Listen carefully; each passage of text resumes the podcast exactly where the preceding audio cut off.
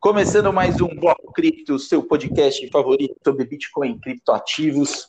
Bitcoin em alta novamente, muita atenção aí por parte dos entusiastas na comunidade. E para comentar esse tema e outros assuntos relacionados ao mercado, eu recebo hoje Lucas Bassotto. Tudo bem, Lucas? Como vai? Fala aí, Safiri, beleza? É um prazer estar aqui participando do Bloco Cripto, né? Você já entrevistou bastante gente boa aqui, né? JP, o Lucas Ferreira, Marcel. É, e é bom fazer parte aí desse hall que já foi entrevistado, né? Conversar sobre Bitcoin, coisa que é, a gente fica ligado o dia todo, só, só vivo disso, né?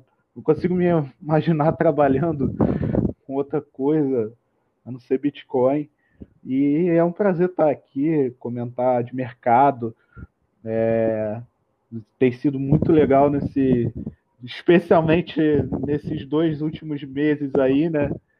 E vamos, vamos comentar aí, vamos mostrar para a galera o que está acontecendo, qual é a tese, né, por trás do Bitcoin. E é isso aí, cara. É um prazer estar aqui. Maravilha, Lucas. Você já comentou aí, né, que você foi picado pela mosquinha, e aí hoje é dedicação quase que 24 por 7 esse mercado. Mas eu queria que você contasse um pouco mais como que você descobriu esse universo das criptomoedas, né? E principalmente o que te chamou mais atenção naquele primeiro momento que fez você resolver dedicar a sua carreira a isso. Cara, é, Bitcoin. Eu, eu ouvi algumas notícias em 2013, tá? Eu lia gostava muito de tecnologia, sabe? Tava sempre procurando, lia portal de nicho, sabe? Tecnoblog, essas coisas. E aí eu vi lá, Bitcoin bateu mil dólares, eu não dei muita bola para isso. Tinha acabado de sair no colégio, o máximo que eu tinha ali era uma mesada que meu pai me dava ali, só para, sei lá, para merenda, fazia cursinho na época, e uma merenda ali e tal, passagem, enfim quebrado, né? Eu não tinha muito dinheiro, e aí eu falei, ah, não vou poder comprar mesmo, deixa pra lá. E também não tinha me chamado muita atenção na época. Aí, 2015, cara, eu comecei a estudar sobre. Eu já estava na faculdade de economia e eu comecei a estudar sobre é, economia monetária, né? História do dinheiro, é, como que qual é a importância do dinheiro na sociedade, né? O pessoal que não estuda economia assim não tem essa percepção que o economista tem. E aí eu fui estudando e tal, até que no finalzinho ali de 2015, indo para 2016, eu conheci um livro do, do, do Rothbard, é, Murray Newton Rothbard, que o nome dele é O que o dinheiro fez com no... o que o governo fez com o nosso dinheiro.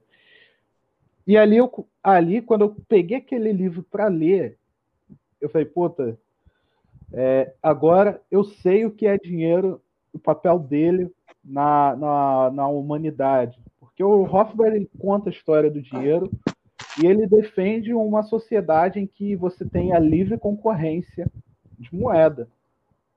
E aí eu lembrei do Bitcoin. Eu falei, caramba, é, poxa, é, bastante gente está falando de Bitcoin. Na época o Urich escrevia sobre Bitcoin também. E aí eu lembrei do Bitcoin, comecei a pesquisar. E a coisa que mais me chamou a atenção foi que ele tem todas as características do ouro, só que ele tem algumas características que são melhores, como durabilidade infinita, né? É, facilidade de você armazenar e o limite de 21 milhões. E aquilo ali me prendeu, comprei minhas primeiras frações, né? Ali em 2016, na metade de 2016. É, rodei aquilo lá até 2017, quando bateu lá seus 30 mil, vendi um pouco. Aí quando bateu os 70 mil, é, vendi mais um pouco também, fiquei rodando aquilo e tô aí até hoje, cara. E é, é, começo eu não sabia muito, só comprava e deixava lá. Tentava comprar algumas coisas na internet também. Comprei o FIFA mais caro da história. Até hoje jogo ele só de raiva, cara. FIFA 15. Joga aquele FIFA só de raiva. Sai o FIFA mais caro da história. E E aí eu comecei a estudar coisa de. E eu comecei a perceber que dá para você ganhar dinheiro com trading nesse mercado. Né? Comecei a estudar, é, em, comecei a trabalhar numa corretora de cripto também, a Foxbit, lá em 2017. É, em setembro, né, o Guto me convidou. Conhecia o Guto já há um tempo. Conheci ele quando fui fazer meu primeiro depósito lá. Eu depositei 15 reais fiquei enchendo o saco dele para provar meu depósito. Aí acabou que eu conheci ele no Facebook e tal. E aí uhum. surgiu a oportunidade de trabalhar com ele. E aí eu fui para o Foxbit. E aí eu já comecei a entrar nesse mercado e fiz bastante coisa lá, né? Poxa, fundei o CoinTimes, é, saí do CoinTimes depois e vim parar na Nox, conheci o JP é, e cá estou, cara, é, fazendo, estou é, mexendo hoje no, no Investificar, né, site que eu coloco conteúdo sobre economia, mercado financeiro. Estou é, desenvolvendo, tô mexendo com algo trading, cara, coisa que eu nunca imaginei que ia mexer na vida, né? Desenvolvendo robô. É, também estou fazendo gestão da conta de alguns clientes que é, querem é, otimizar as estratégias dele com, com, opções, com futuros, né? É, então estou fazendo gestão junto com, com, com o JP e hoje eu sim eu estou com trabalhando mais no ramo assim de derivativo, né? E, uhum. e research também, é, fazendo research, procurando indicador, é, elaborando tese. Bom, e, e, é isso. Esse é um breve resumo assim de como que entrei no, no Bitcoin. Mas assim, de tecnologia, não nada me chamou atenção. O que me chamou atenção mesmo foi é, o fato dele ter todas as características perfeitas de um bom dinheiro. E uhum. aí, foi isso que me prendeu e é isso que me prende até hoje, cara. Bom, você mencionou o Rothbard, né? Que acho que é um dos, dos autores que todo mundo que se aprofunda nisso acaba, acaba se buscando, acessando, né? Junto com Hayek e outros autores da escola é. austríaca, né? Eu acho que, no meu caso, pessoalmente, eram autores que eu tive algum contato na, na faculdade, mas que eu só fui entender a real importância depois de me envolver diretamente no mercado de Bitcoin. É, eu queria que você falasse brevemente um pouco sobre a interpretação da escola austríaca no Bitcoin, né? E por que que os fundamentos descritos por esses autores fazem que, com que naturalmente todo mundo que se aprofunda chegue a essa conclusão que você falou, né? De que o Bitcoin de fato é uma forma de dinheiro superior, né? Reunindo basicamente todas as boas características de uma boa moeda. É, então, o, os austríacos, tá? Para eles é o dinheiro ele é uma instituição da sociedade que se dá de forma espontânea. Tá? O dinheiro ele você não pode, ele não vem de cima para baixo, né? Você não pode chegar assim numa sociedade e falar, olha, esse aqui é o dinheiro, é, porque o dinheiro se dá, o verdadeiro dinheiro se dá de forma espontânea. Essa é a, essa é a o, é, o teorema central, né, da teoria monetária deles. E, e, tem uma coisa chamada teoria, teorema de regressão do Mises. O que, que ele fez? Pegou o dinheiro e foi regredindo ele até, até o seu dia zero, né? Foi, e aí você foi percebendo que o dinheiro ele é uma ele é uma é um meio de troca que foi sendo é, selecionado, é, foi sendo moldado é, pelo método de tentativa e erro da sociedade. Né? Começou, tinha um problema da troca, desde que a sociedade começou a produzir excedente de capital, né? parou de só caçar para comer, é, passou a plantar agricultura, é, surgiu o problema do excedente e as pessoas queriam trocar esses excedentes, por exemplo, queria trocar soja por peixe, por carne, só que faltava esse meio de troca em comum. E aí foi a, a sociedade foi escolhendo esse meio de troca naturalmente. É, começou com, com grãos, é, como soja, milho, e aí foi passando couro, é, cabeça de gado, é, sal.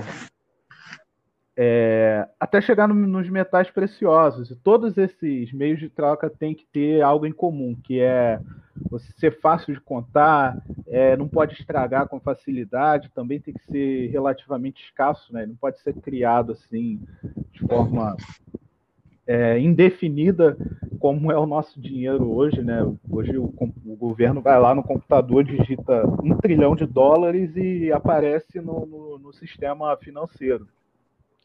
É, o dinheiro antigamente não tinha isso, tinha que ser algo relativamente escasso. E aí chegaram no, nos metais, né, na prata, no ouro. E é, as características do. E eles têm as características do bom dinheiro, né? Que é ser muito escasso, é, ter boa durabilidade, ser capaz de ser uma reserva de valor, principalmente, né? Fácil de carregar. E aí o nosso e esse foi o nosso dinheiro por, por milênios, né? O ouro até hoje está aí, pessoal dá valor, muito valor ao ouro. E as nossas moedas eram lastradas no ouro, inclusive, né? É, o dinheiro que a gente conhece hoje é muito novo. Ele começou em seten... é, ele começou, na verdade, é, depois da Primeira Guerra Mundial e tomou sua forma definitiva de... em 1971, quando o Nixon cortou o lastro do, do, do ouro, né? Com o dinheiro, o dinheiro que a gente tem. Então hoje, basicamente, o dinheiro que a gente tem é um pedaço de papel é, que o governo fala, olha, confie na minha moeda porque eu sou capaz de manter o poder de compra dela. E quando um governo perde esse, essa confiança, a moeda ela entra em colapso. Só você vê aí Venezuela, Zimbábue, enfim, é, Brasil na época da inflação, é...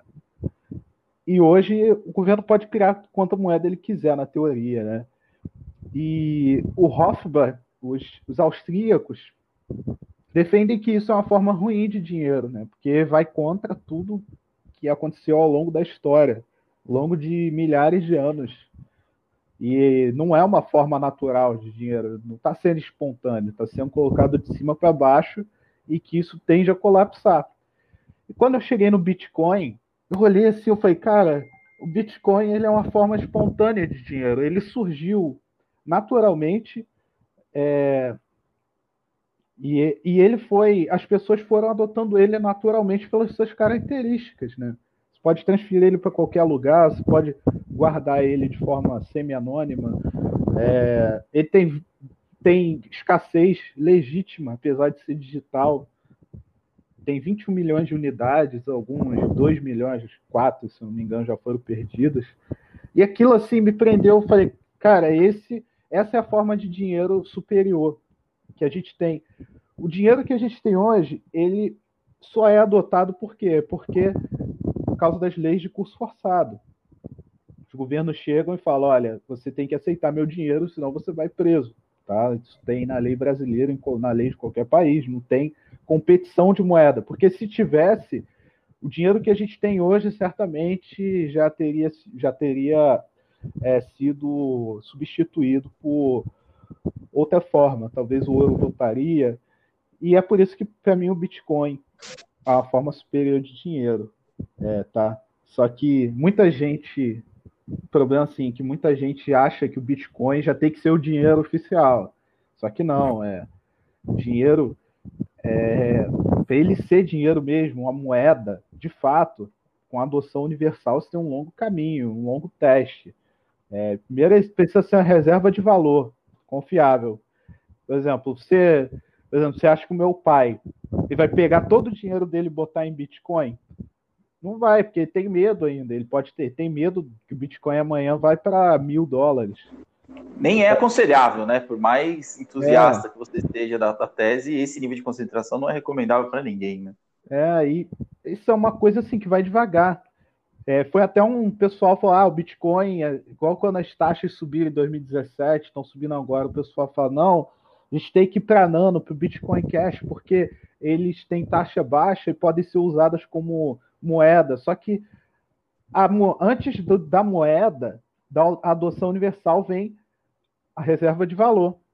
E uhum. aí e aí o Bitcoin nisso está nadando de braçada. E você vê aí, teve empresa, a MicroStrategy comprou 250 milhões de caixa, 250 milhões de dólares para segurar caixa em Bitcoin. Se me uhum. perguntassem isso três anos atrás, eu falo, nossa, tá louco. Nenhuma empresa uhum. vai fazer isso. Isso mostra como que a tese está forte, entendeu? Uhum. Eu queria pegar esse gancho daí, Lucas. Eu queria que você pudesse elencar aí, basicamente, os principais fatores que compõem a tese macro de investimento em Bitcoin, né?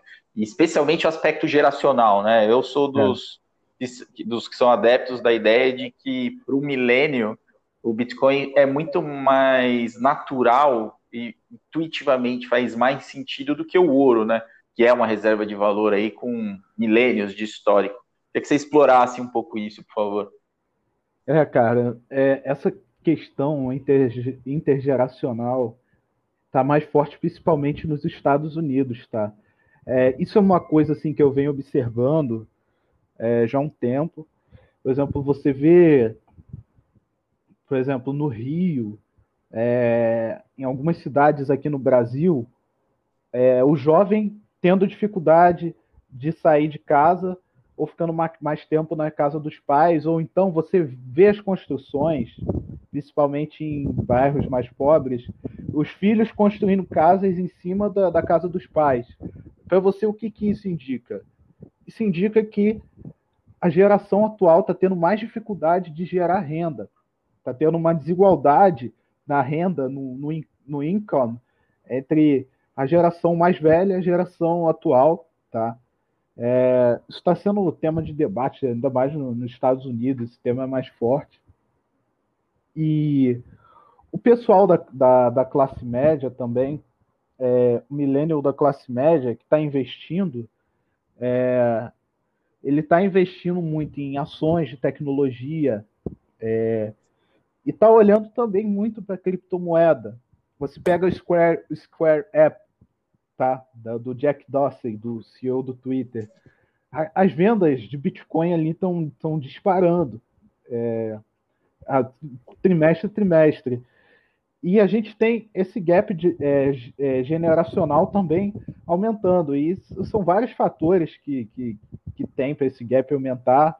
Eu não vou é, entrar muito assim em detalhe, mas hoje é, a situação é, pro, de, de renda assim, para o milênio, acho que vai ficar ainda mais pior, porque, veja bem, a gente está num mundo de juros negativos, tá? Isso, juros negativos, assim, é uma ideia completamente anti-intuitiva, porque qual é a lógica? A lógica básica do juro é eu vou abrir mão de consumo hoje para poupar para o futuro e ter maior poder de compra no futuro. Só que está acontecendo o oposto. Hoje, se você é, não investe o seu dinheiro, é, se você deixa ele parado no banco, você está perdendo muito poder de compra. É, e os índices de inflação, é, eles mentem em relação a isso. Por quê? Ele vai pegar lá o preço cesta de consumo do trabalhador de 1 a 40 salários mínimo, vai medir a variação do preço e acabou. Sendo que o preço dos ativos reais, você pega preço de terra, preço de terreno, preço de imóveis, tá? Tá tudo disparando. Preço do carro, é... o preço do ouro, o preço das ações está tudo disparando. E aí eu volto naquele raciocínio. Por que, que os millennials estão ficando na casa dos pais e por que tem muita muita gente, principalmente na região mais pobre, que está fazendo casa em cima da casa do pai. Porque, é, apesar da, da inflação estar tá sob controle, é, o IPCA está né, tá sob controle, o, o, preço dos ativos financeiros está disparando. Então, é, os ativos reais também, né? É, os ativos reais também, né? Só você andar por São Paulo, ver os aluguéis, você vê o preço dos imóveis em si. Uhum. E qual é a tese que eu tenho de Bitcoin? Para mim, o Bitcoin é uma tese muito louca. Assim, é, Bitcoin, para mim, é um ativo real, apesar de ser digital. Ele é como se fosse um pedacinho de terra no país chamado internet. Ele foi o primeiro ativo digital a ser legitimamente escasso. Então, ele é um pedacinho de terra num país chamado internet. Uhum. E o que, que vai acontecer? Muita gente vai é, conforme a adoção dele vai aumentando, mais gente vai entrando nesse país chamado internet é, com Bitcoin, maior vai ser a pressão para ele subir. É igual, por exemplo, você chegar no é, Vila Olímpia, Faria Lima. O que, que era Faria Lima 80 anos atrás? Não era nada, era um monte de, de mato. Sim. E você vê ali que o preço dos terrenos dispararam. Até aqui a minha uhum. própria cidade também, os preços dispararam. E uhum. isso se deve pela própria escassez do Bitcoin. Então, é, a minha tese é essa. O que, que eu estou fazendo? Estou ali comprando todo dia um pouco. Todo dia, toda semana eu estou ali comprando um pouco.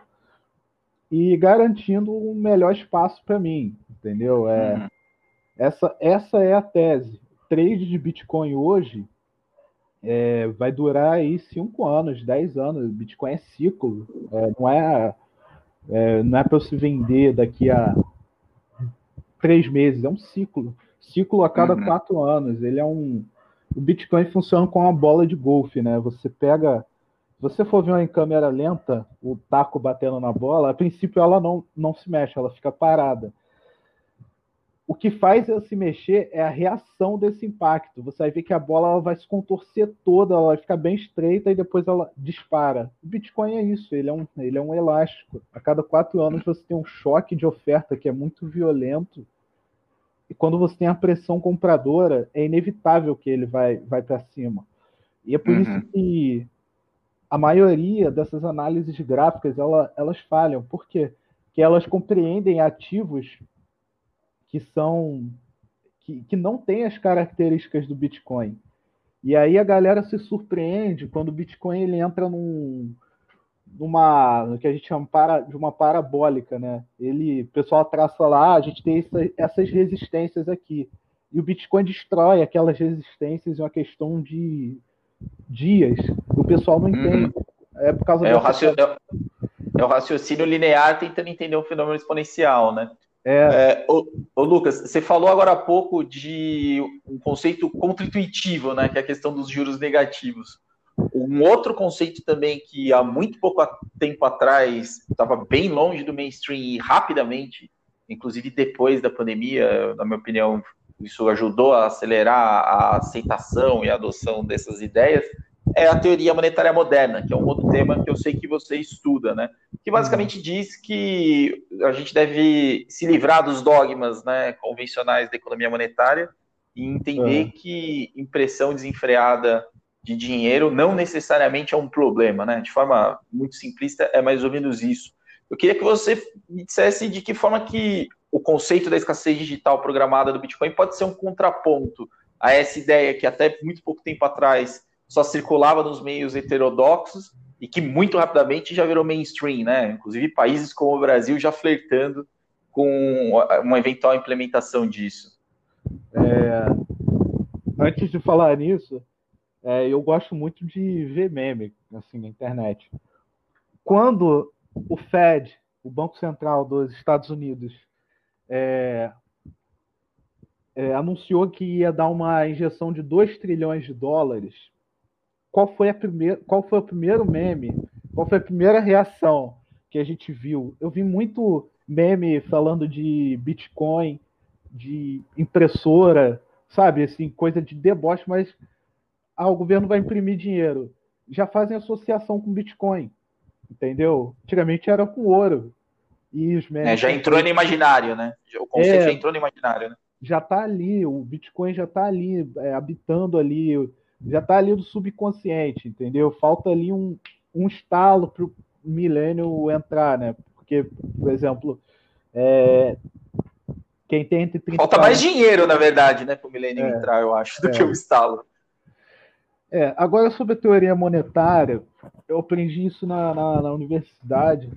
É, muita é, assim, quando eu aprendi aquilo, eu falei, nossa, cara, isso, até o professor debochava daquilo, falava, nossa, eu falava, nossa, é indefensável. E aí, do nada, de 2017 para cá, eu vejo muita gente realmente defendendo e levando aquilo a sério. No começo eu falo, não, isso aí é um bait, o cara tá de deboche. E é isso aí. Só que não. Tem gente que realmente defende. Qual é o argumento? Não tem problema o país imprimir moeda, porque é, ele nunca vai quebrar. Ele nunca vai quebrar se ele imprime a moeda dele. O racional é isso. E aí você pode retirar a liquidez da economia através de impostos, de compulsório, que tudo bem, nada vai acontecer. É basicamente isso. E essa é uma visão, na minha opinião, que confirma que é isso aí mesmo, que o governo tem superpoderes, que os bancos centrais têm superpoderes, eles podem fazer o que quiser com a taxa de juros e não importa a não importa o que, que os indivíduos vão achar disso, né? Porque a taxa de juros hoje ela é definida pelo Banco Central. É, você vai olhar lá, ela é definida, qualquer manual de macroeconomia fala isso. Só que a realidade é que a taxa de juros ela reflete o preço do tempo, né? Ela, ela reflete o, preço é, que as pessoas estão dispostas a acelerar o consumo delas, trazer o consumo do futuro para hoje. E aí as pessoas é, e, o, e esses caras dessa teoria monetária, eles ignoram isso completamente, falam, o governo pode definir isso, não tem qualquer consequência. Uhum. E aí é, você faz o que quiser com a economia, e o Bitcoin, ele é, ele é simples é, 21 milhões, tá? Vai, vai ter recompensa a cada 10 minutos. Você pode auditar tudo, é tudo transparente, não vai mudar e acabou. É, não tem nenhum tipo de engenharia econômica, nenhum tipo de tecnocracia, né? Porque hoje o debate é, falta muito da ciência. É a ciência. É, Hoje, se você fala que você está pautado pela ciência, você meio que ganha um, uma carta branca pela sociedade, pelos meios, é, pelos jornais. E eles estão usando isso, estão é, fazendo da economia como uma ciência. Eles falam, não, é, aqui a economia é uma ciência exata e a gente pode é, dominar o debate a partir disso. E quem Acho que tem uma grande diferença é que os experimentos, nesse caso, tem que ser feito com pessoas reais, né? Não tem o um ambiente de laboratório, né? E a falta de pele em jogo, né, de skin the game, é um problema gra é, gravíssimo na sociedade moderna. Porque o que, que vai acontecer se um é, com um economista que fala que a gente tem que é, tirar o teto de gastos e jogar a taxa de juros para ser negativa. Se, se, esse plano falhar, o que, que vai acontecer com ele? É, provavelmente vai abalar um pouco a reputação dele, mas não vai acontecer nada demais com ele, entendeu? É, uhum, uhum. Ele deu a dica lá e tudo bem, ele pode voltar para a universidade dele, dar aula dele, continuar. É, Geralmente eles abrem uma asset, né? É, não vai acontecer nada. Então, uhum. até para o político mesmo, para ele não vai acontecer nada. Talvez ele tome um processo de improbidade ali, fique ali seus anos sem se envolver com a política, mas tudo bem, daqui a uns 20 anos ele está lá de novo, é só você ver o Collor. Então, uhum. cara, é, é, o Bitcoin ele contrapõe tudo isso. Tem um pessoal aí que é, já viu o Bitcoin e fala, cara, eu vou ignorar tudo isso aqui, vou ficar no meu Bitcoinzinho é, e acabou. Eu tenho, tenho, tenho amigos, tem, tem colegas que são mais extremistas a esse ponto, mas é o Bitcoin ele é um contraponto perfeito a tudo isso que vem acontecendo hoje. Bem, muito, muito interessante, Lucas. Você colocou aí que já tem, né, ganha popularidade é, essa tese de investimento em principalmente nesse público em busca de outras alternativas. Queria que você comentasse um pouco sobre o que, que você está imaginando para o mercado de, daqui em diante, né? A gente segue aí em meio uma pandemia, em alguns países é, preocupação de segunda onda, no Brasil parece um pouco prematuro pensar em segunda onda, sendo que a gente sequer saiu da primeira ainda. Gente tem aí eleições americanas em novembro, né? Então, várias, vários potenciais pontos de tensão aí que podem ou não beneficiar o mercado. Queria ouvir de você a sua perspectiva aí de curto e médio prazo para o Bitcoin. Bom, é... de curto e médio prazo. É, eu acho que a gente está entrando num mercado já numa tendência de alta. A gente é, saiu de uma tendência de baixa que vinha aí desde macro, assim, desde 2017 e de médio prazo desde 2019 e saímos com força, né? É, a gente vai vai vir para essa tendência de alta, tá? Eu não vejo o Bitcoin é, indo para 6 mil de novo, é, 8 mil, mas a gente vai subir, mas com muita volatilidade. Então não me surpreenderia se ele caísse para 9.500, 10.500 daqui a uma semana. É, Bitcoin vai seguir um caminho muito acidentado, como sempre fez. Foi em 2017 também, foi assim, né? mas ele não vai subir em linha reta. É, até porque hoje a gente tem um mercado mais maduro, é, a possibilidade de você entrar vendido, de investidor institucional entrar vendido, a menor quando tiver a menor possibilidade de frenesi, né? Isso muda completamente o jogo em relação ao que a gente conhecia antes.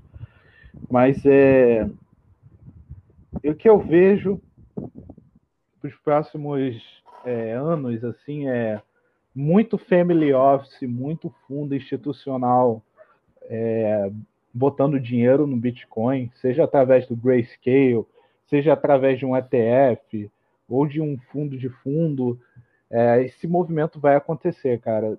É, a, a, tese macro é essa, o cenário já está desenhado, é, o mundo está caminhando para uma direção muito perigosa de juros é, negativos, é, tensão política aumentando, extremismo aumentando entre esquerda e direita, e acho que o Bitcoin vai ganhar espaço como ativo de proteção ali. É, o ouro já disparou, né? Ouro e prata dispararam.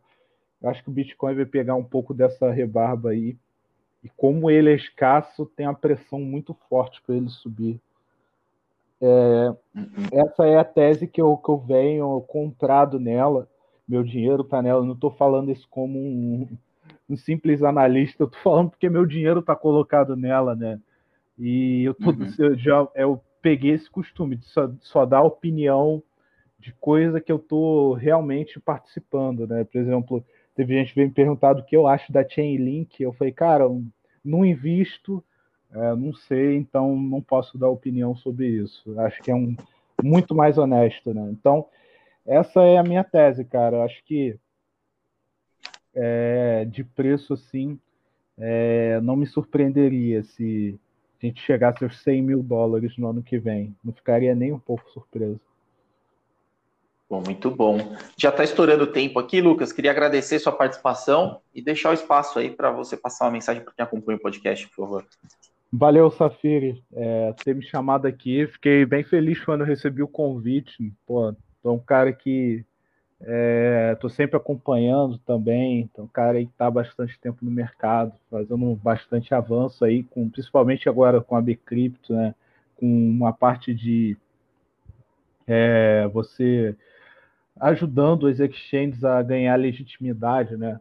Que, de forma que o governo pode vir decretar que elas fechem amanhã, isso é muito importante. É, uma mensagem que eu venho deixando, galera, é, a gente tem a possibilidade muito grande de entrar num frenesi de novo. É, para que vocês se mantenham racionais no meio disso tudo, vão montando devagar suas posições, vai comprando um pouquinho. É, você vê qual, qual é o teu perfil de investidor, tá? Você é um conservador, não coloca mais do que 5% que você tem. Se você é um moderado, no máximo 10%. Se você é agressivo, aí você já vai 20%, 30%. Mas é para quem está chegando, vai com calma, é, vai, vai se alocando aos poucos e também realizando aos poucos. Né? Não, não entra e sai do mercado de uma vez só, porque a chance de dar errado é muito grande vai criando várias janelas.